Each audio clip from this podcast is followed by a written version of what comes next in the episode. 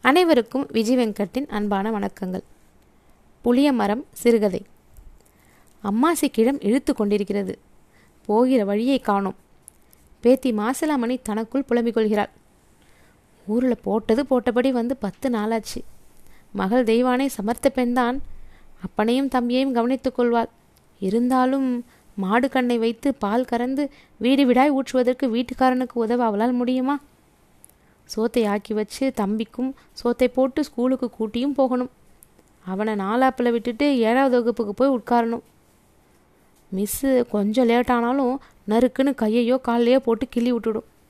அங்கே எதுவும் பேசாத போது இங்கே வந்து என்கிட்டே சண்டை போடும். என்ன பண்ணுறது? டீச்சர்கிட்ட போய் சண்டை போட முடியுமா என்ன? உங்கள் ஐயன் இப்போவோ அப்போவோன்னு கிடக்கிறாரு. பந்தலூர் ஆயா வந்து சொல்லிட்டு அப்படியே நாலு தேங்காயை பையில் திணிச்சிட்டு போனான். இவளுக்கு மனசு கேட்கல அம்மாசி தனியாக இவளை வளர்த்து பக்கத்து ஊரானுக்கு கட்டி கொடுத்து வாழ்க்கையே கொடுத்துருக்கான். அவனுக்கு ஒன்றுனா மனசு கேட்குமா? அப்பனும் ஆத்தாலும் திருவிழாவுக்கு போன இடத்துல ஆற்றுல விழுந்துட்டு இவளை காப்பாற்ற அவங்க குதிக்க இவ எப்படியோ தப்பிச்சு அவங்க ரெண்டு பேரும் ஆத்தோடு போயிட்டாங்க.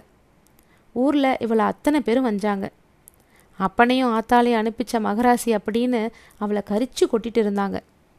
அமாவாசை கிழவை மட்டும் அந்த நேரத்தில் அவளை தன்னோட குடிசைக்கு கூட்டிகிட்டு போய் வச்சு காப்பாற்றாமல் இருந்தா? இதுக்கும் அமாவாசை கிழமை ஒண்டி கட்ட. வயசு அப்போவே அறுபதுக்கும் மேலே. பத்து சென்ட் இடம் இருக்கும். அதுலேயும் ரெண்டு புளிய மரம் வச்சு பறந்து விரிஞ்சு கிடக்கும். வருஷத்துக்கு புளியை எடுத்து கொடுத்து வாழ்க்கையை ஓட்டிக்கிட்டு இருந்தவன் மாசிலாமணி வந்த பின்னால் தான் ஆடு கோழி வளர்த்த ஆரம்பித்தா அதையே வளர்த்தி விற்று காசாக்கி கிழவன் கொடுப்பா. அவன் கம்முன்னு வையி உன் கல்யாணத்துக்கு இப்போவே சேர்த்துக்கோ பதவிசா சொல்லிவிடுவான். பத்து வருஷங்களில் அவள் சேர்த்து வச்ச பணம் அம்மாசி கிழவன் புளி வித்த பணம் எல்லாத்தையும் போட்டு மாசிலாமணியை பக்கத்து ஊர் பரமனுக்கு ஏழு எட்டு ஆட்டுக்குட்டி வாங்கி கொடுத்து கல்யாணம் முடிச்சு வச்சான். அம்மாசியையும் தன்னோட வர சொல்லி சொல்லி பார்த்தா மாசிலாமணி. அவன் புளிய மரத்தை விட்டு வரவே மாட்டேன்னு சொல்லிவிட்டான். வாரம் ஒரு தடவை பேத்தியை போய் பார்த்து புளியம்பழம் வித்த காசை கொடுத்து வருவான். மாசிலாமணி சொல்லி பார்த்தா இந்தா சும்மா சும்மா பேத்திக்குன்னு வந்து கொடுக்காதே. உனக்குன்னு நான் என்ன செஞ்சிருக்கேன்? என் கூட வந்து பேசாமல் கிடனாலும் கேட்க மாட்டேங்கிறே. மூக்க சிந்துவா. அசர மாட்டா அம்மாசை பேத்தி அவனுக்கு கோழி அடித்து ரசம் வச்சு கொடுப்பா. மூணு வேலையும் திருப்தியாக சாப்பிட்டு பேர குழந்தைங்களுக்கு கையில் வச்சுருந்ததெல்லாம் கொடுத்து விட்டு தன் ஊருக்கு நடக்க ஆரம்பித்து விடுவான். மாசிலாமணி கணவனை விரட்டுவா. தாத்தனை கொண்டு போய் விட்டுட்டு வந்துரு.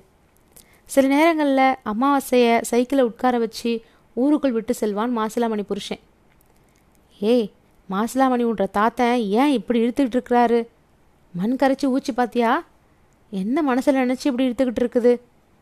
அவனை வந்து பார்த்துவிட்டு அனைவரும் கேட்டு போனார்கள். குடிசை முன்னால் புளிய மரத்துக்கு அடியில்தான் அவனை படுக்க வைத்திருந்தது. விழித்து மேலே மரத்தை பார்த்தபடியே கிடப்பான அமாசை கிழவன் அவன் கண்களில் மட்டும் அந்த உயிர் ஒளி கொத்தாய் தொங்கும் புளியம்பழங்களை பார்த்தபடியே இருக்கும். நெஞ்சு மேலும் கீழும் இறங்கும். இறங்க இறங்க மூச்சு திணறலாய் வந்து போய் கொண்டிருக்கும்.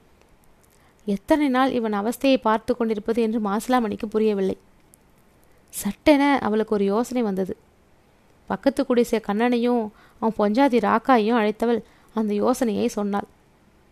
முதலில் தயங்கிய அவர்கள் சரி இதையும் செஞ்சு பார்ப்போமே சரி என்று சொல்ல இரவில் கிழவன் படுத்திருந்த கட்டிலை அப்படியே அமுங்காமல் தூக்கி புளிய மரத்தை விட்டு தள்ளி கொண்டு போய் வைத்து விட்டார்கள். காலை படப்படப்புடன் அவர்கள் அம்மாசி கிழவனை பார்க்க அவன் விழிகள் மேலே எதையோ தொடுவது போல அங்கும் இங்கும் அலைய மாசிலாமணி மெல்ல அவன் அருகில் உட்கார்ந்து பாவி மழை வந்து புளிய மரம் ரெண்டும் சாஞ்சு போச்சே வாய்விட்டு அழுதாள். வச்ச மரம் வளர்த்த மரம் நட்ட மரம் வாழ வச்ச மரம் சாஞ்சு போச்சே என்று அழுகையாய் அவள் அந்த பாடலை அம்மாசை அருகில் பாடிக்கொண்டிருக்க கொஞ்சம் கொஞ்சமாய் அவன் கண்கள் மங்க ஆரம்பிக்க.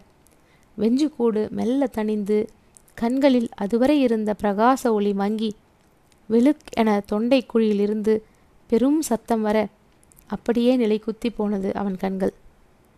அதன்பின் அவனிடம் எந்த அசைவுகளும் இல்லை. அதுவரை அவனையே பார்த்து கொண்டிருந்த மாசிலாமணி தன் நெஞ்சில் அடித்துக்கொண்டு அழ ஆரம்பித்தார் ஆத்தாளையும் அப்பனையும் கொண்டு போன இந்த சிரிக்கி இப்போ உன்னையும் பொய்ய சொல்லி கொண்டு போட்டேனே என்ற அவள் கூப்பாடு அந்த ஊரை எழுப்பி அம்மாசையை கடைசியாய் பார்க்க வரவழைத்தது.